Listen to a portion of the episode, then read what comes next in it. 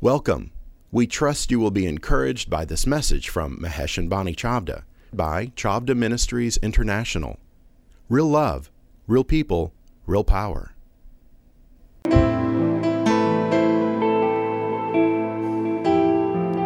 Father, we thank you for your presence. We thank you for your salvation. We thank you for your Son.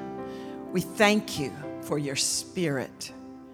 And we receive your blessing and your refreshing, your light and your encouragement, your instruction and your comfort.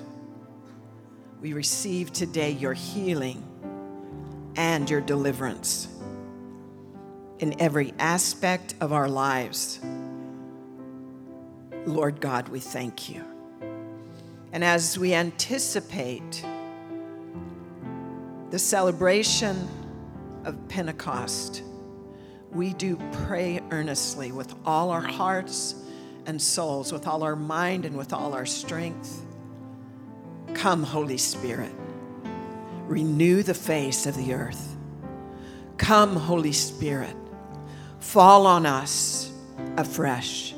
Come, Holy Spirit, fill each of us to overflowing again in this season.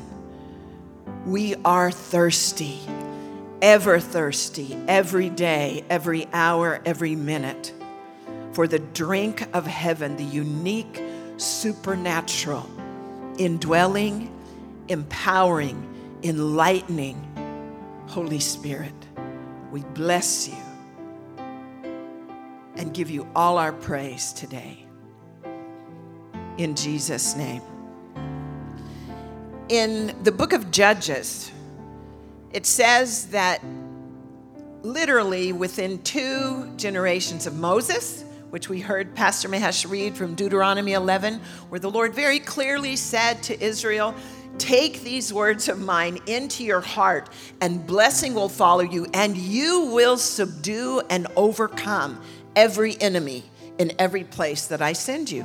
And we find that literally within two generations of Moses, one generation of Joshua, the people had forgotten the words of the Lord and had ceased to follow him, had begun instead to adapt to the cultures, the idol worshiping cultures around them, and they lost the fear of the Lord. And in that context, it says that it was a time when every man would do what was right in his own eyes. And in that way, their enemies began to subdue and overtake and oppress them. And then Israel would go through these repeated cycles of finding themselves in oppression, in captivity, being uh, robbed and taken into slavery and uh, invaded by the enemies of God, by the enemies of Israel, and they would repent and they would turn back to the Lord and cry out to Him.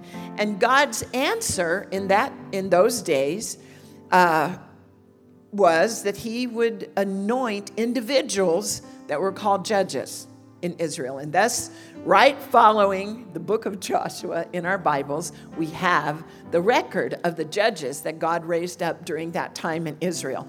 And unique among them in Judges 4 and 5 was a woman. We all know who she was. It was Deborah.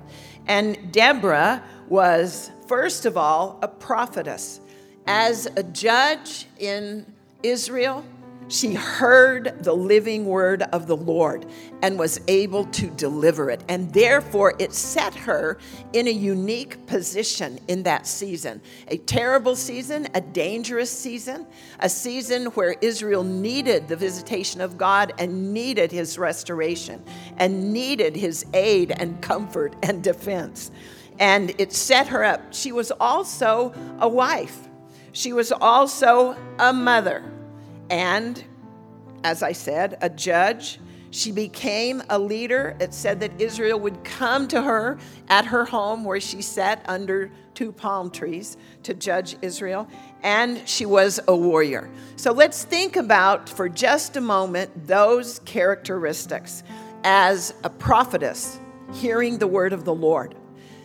Jesus has anointed his church, given the Holy Spirit that each of us might be vessels able to actually commune with the Father and hear the word of the Lord and be able to bring truth where there is falsehood, be able to bring light where there is darkness, be able to bring comfort, discernment, encouragement, correction, all of those things. The wonderful gift of prophecy is available for every believer.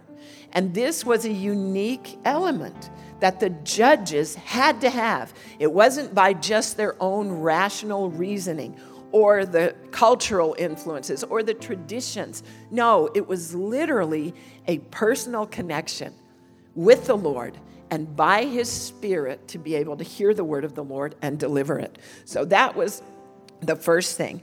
But in the course of normal human life in Israel, she also, Deborah, also was a wife, which brings another whole set of responsibilities and restrictions in a way, constrictions in a way, um, different things that you have to attend to and be responsible for. Very natural things, the members of your family, and the, the upholding the position of a wife in that culture in particularly, which was, was many.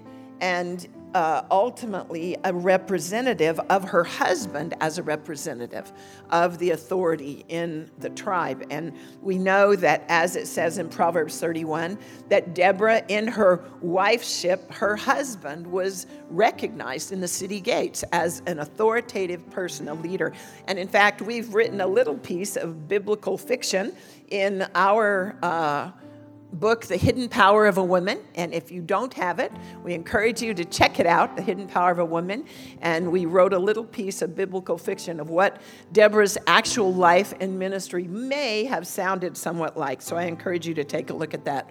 She was a mother, and in fact, she became the one that we refer to when we use that phrase, a mother in Israel. And the reason for that was that in the natural uh, uh, intuitive and instinct and ordination of a woman as a bringer of life, a protector of life, a giver of life. She rose in that mothering over the nation at a time when Israel was acting like an orphan and, for all practical purposes, seemed to have been abandoned by God because they had abandoned him. And she arose to bring them as a child back to their heavenly Father. Um, she also, as, as a judge, a couple of the things that I noticed was specifically being a discerner and upholder of truth. And that's the reason. When people had an argument or a, a conflict or a legal case or a, a, a, heavy burden or question they were needing answers for or needing some kind of dispute to be settled, that is the person that they would go to. And it was because she could tell between good and evil. She, like Solomon, she had the wisdom and the discernment to understand where the righteous side of a case should fall and had the authority to carry it out. People respected her because of it. It made her a leader. And one of the things I want to say about leading is that is being a pathfinder and a path lever. In other words, being willing to be bold enough to be confident in our faith, to take steps forward in our own scenario where steps may not be taken by others, but we recognize from the presence of the Lord that there needs to be a forward movement there. I think of so many of you who have become engaged in our city and in our community in uh, encouraging and um, communicating on a regular basis with the pastoral leaders in the city, communicating with our governing leaders, supporting and upholding and giving counsel to our law enforcement, engaging in the educational system. It's very, very important. A leader is one who is an influencer in a sphere and is able to see where there are vacuums of righteousness and are willing and able to take those steps in the face of cost, oftentimes, of opposition or reputation, but be able to begin to form a pathway of righteousness that others can follow into. And then, of course, she was a warrior who ultimately actually went to real war. And in many of those things, as I said earlier, I woke up this morning and Golda Meir's face and memory an impression was with me. And honestly, it wasn't until after I kind of went and refreshed myself in some of the events of her life and story that I realized it was the God of Israel, the one out of Zion who was ministering to me because this week Israel will be celebrating its birthday, its birth as a state, its independence. And Golda Meir was truly the mother the woman, the woman who brought that about in the financial and political and uh, legal and military sphere. Um, one of the things that many may not know about her is that she was born in Russia, but her father and family ended up immigrating to the United States, to Minneapolis, and um, she grew up in a home because her father immigrated before them. Uh, the women, she and her sisters and mother and the extended family of women were alone, and their household was a very contentious household of a bunch of women who bickered a lot. And she grew up in that scenario, and her father is not very present in uh, her, you know, training and forming. Interestingly enough, even in that city, the, the, the ability or the strength or the capability of women to rise with a voice and with leadership and some of that stuff began to be instilled in her, that confidence. When she was 11 years old, she was going to a place called the Fourth Street School in Minneapolis, I think, or Minnesota. Yeah, I think that's correct in Minneapolis. But anyway, she saw school children who were too poor to have their textbooks. And at 11 years old, she went to the principal. She organized a fundraiser, called the community together to the school, and raised enough money in that meeting to buy school books for all the kids who didn't have them. Well, we know that historically she became very famous as a fundraiser. It was a gift that she had. And in the days literally the, the few days, months, then weeks, then just a couple of days of Israel's independence, of the nations resisting that birth, and the um, hope that America would be a part of saying yes to Israel's statehood. Um, Golda Meir came to the States and raised $50 million in $1, $5, $10 donations from Americans. She literally was responsible for taking home one third of the entire budget for the war that Israel was forced into immediately after, within minutes, literally, after um, their call into statehood. And we know that. Um, she became Israel's prime minister. She did a couple of really interesting things, very bold and courageous things prior to becoming prime minister and literally being recognized as a state leader around the world. And two of those things were she went dressed as an Arab woman on her own into Jordan. Very dangerous, very brave on her part, but she went to, to speak to King Abdullah. And the first time, he gave her three promises concerning Jordan not attacking Israel. And when she heard later that he was going to go back on those promises, she went again and literally confronted him. He was angry, he was not happy about it.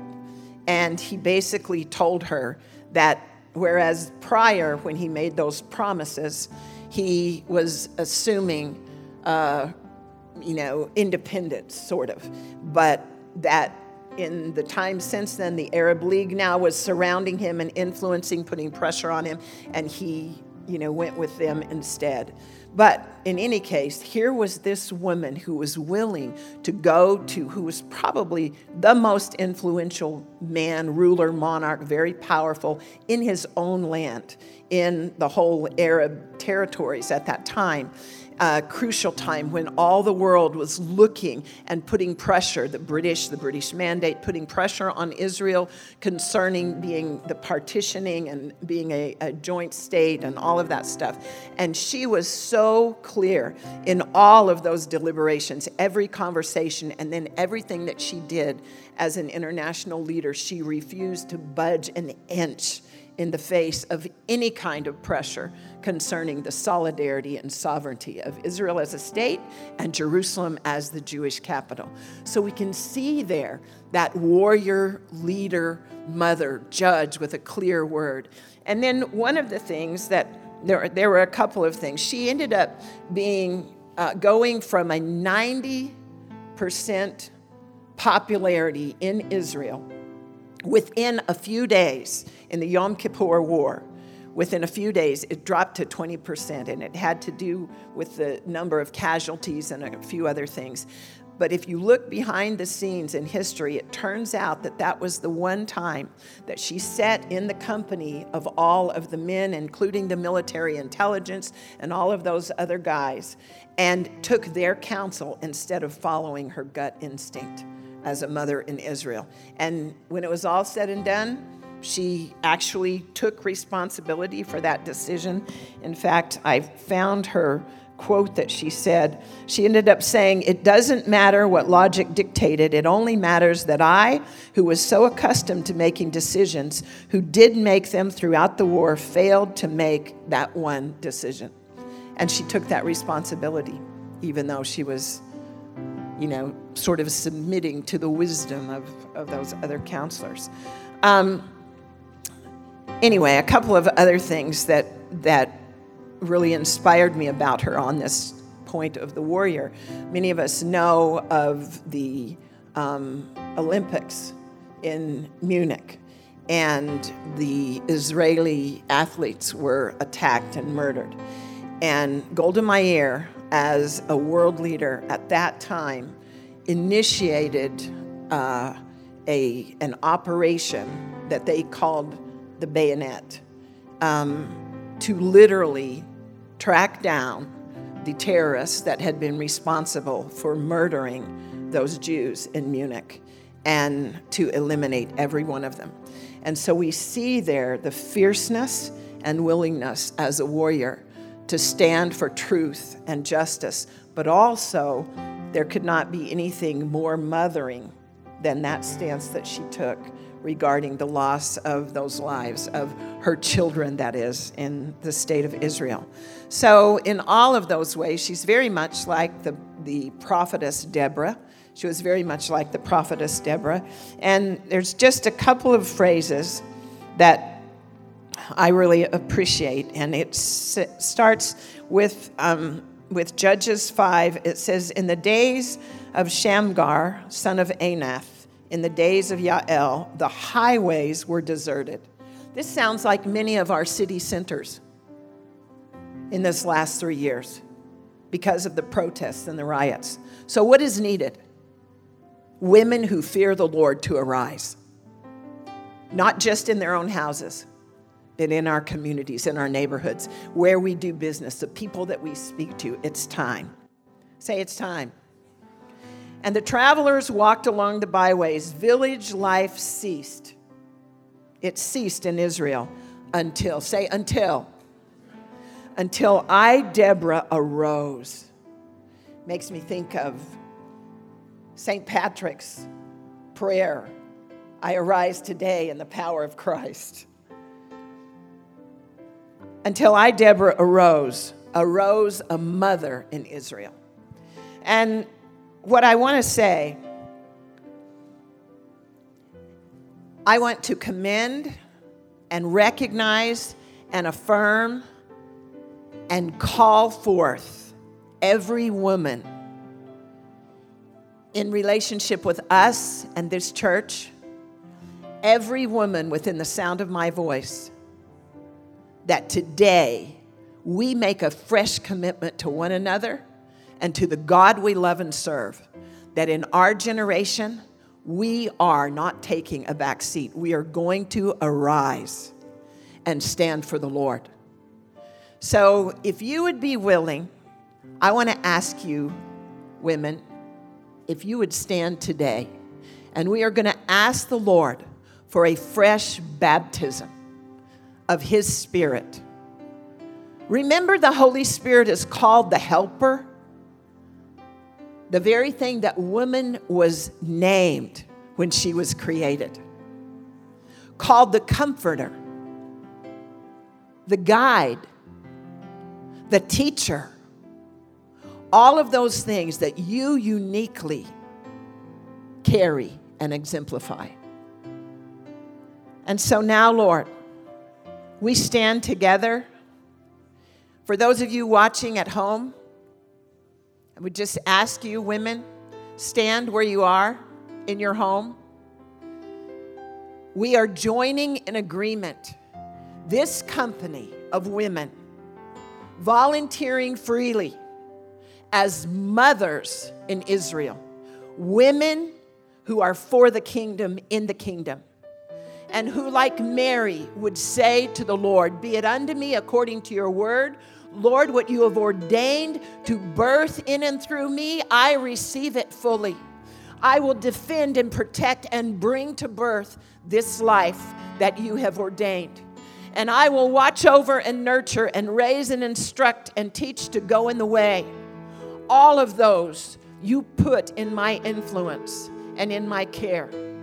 I thank you, Father, you have made me a woman. I thank you, Lord that you have called me from beginning as the one who helps, who is apt to help, who is a fitting helper, who is a right companion and co laborer to the man that you have made. And so, for every woman within the sound of my voice, to all of us here and joining with us online today, to all of the women, for all of the women in our hearts, Lord. The many we have reached out to this morning saying Happy Mother's Day. The many we have heard from saying Happy Mother's Day. For the women, Lord, natural mother or no. For the sisters, wife or no. We join together and pray, Come, Holy Spirit. Empower infill, oil and anoint afresh. I pray, bathe these steps in butter. I pray, anoint these tongues with not only kindness, but salt of discernment, of truth, of the ability to cut like a sword between flesh and spirit, light and darkness. We pray, Lord, let the spirit of prophecy fall on us afresh in many faceted ways. That our words, our works, our arts, our service, our craft, our thinking, our writing may be the prophetic word of the Lord in our season. God, we pray into this time in our own nation where there is a famine, a lack for the Word of God. And we ask that you would anoint us as those who have manna in our mouths, that we might give bread to the hungry. We bless each of these women today. We thank you for their ordination. We thank you that you thought in advance of when each of us would be born and live. And for such a time as this, these are called to the kingdom. As Esther, who arose and called her maidens after her, as Deborah, who arose and raised up Yael and the armies of Israel, as Miriam, who led in the dance at the Red Sea and prophesied, as Mary, who gave birth to the Savior, as Anna, who prayed and fasted and prophesied and held the promise in her arms. As the Shunammite woman, Lord, as the Shulamite woman, Lord, the bride and the barren woman as Hannah. God, we pray today. Come, Holy Spirit, fill and anoint, bless and make fruitful these many, this army, these women who fear the Lord. Amen.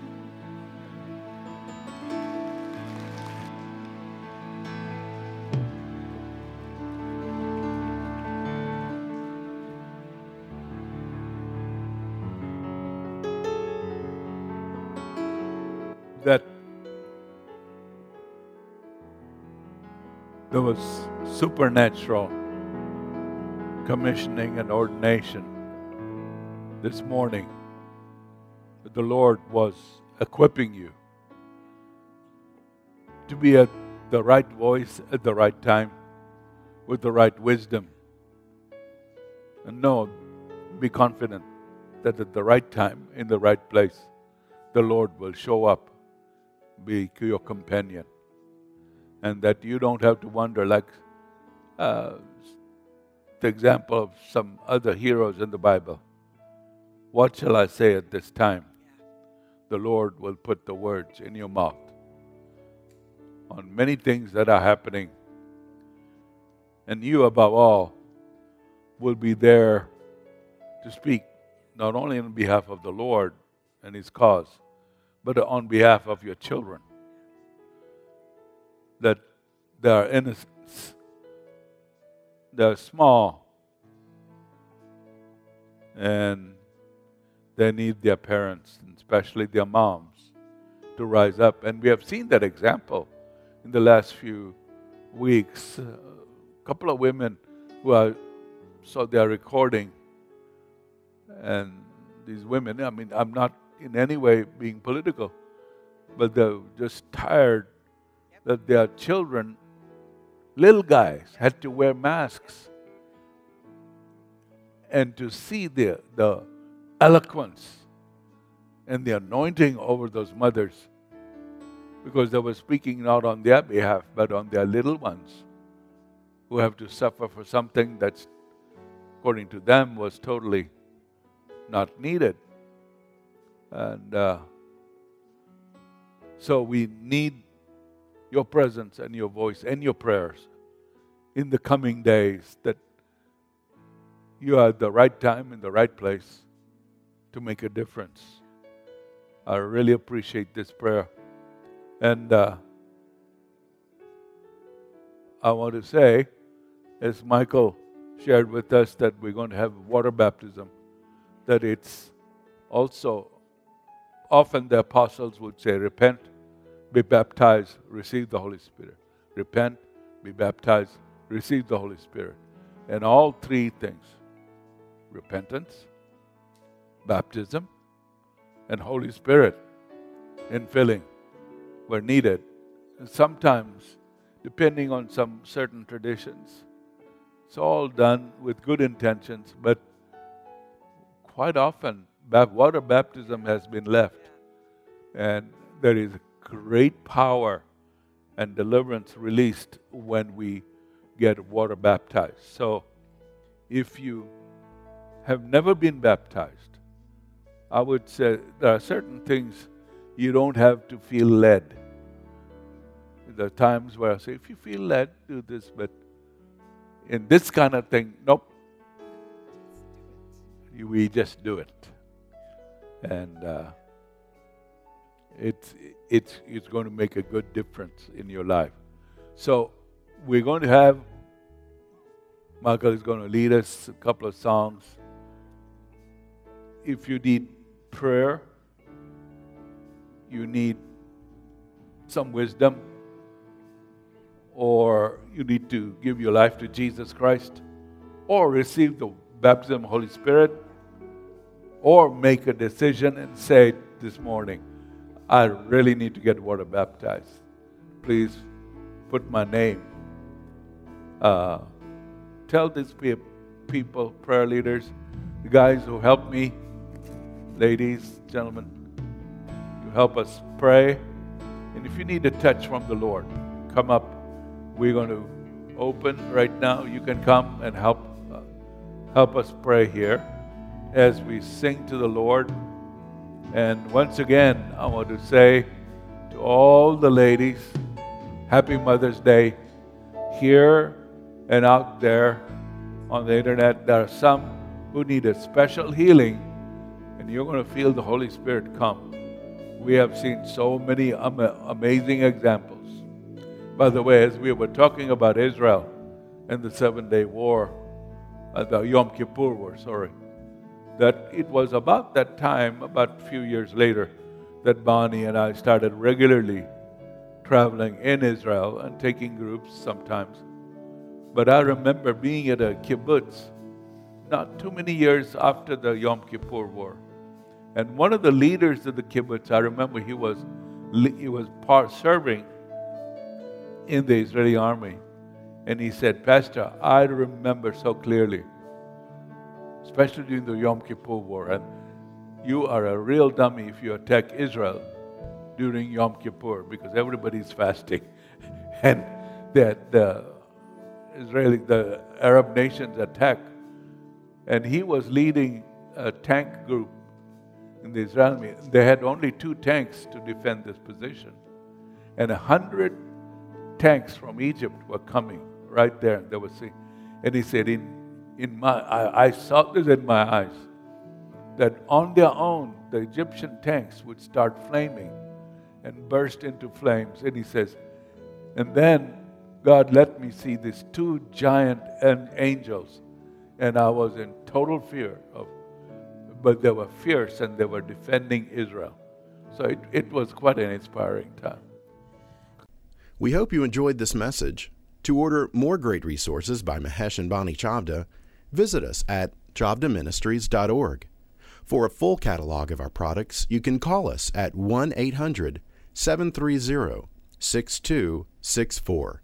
God bless you.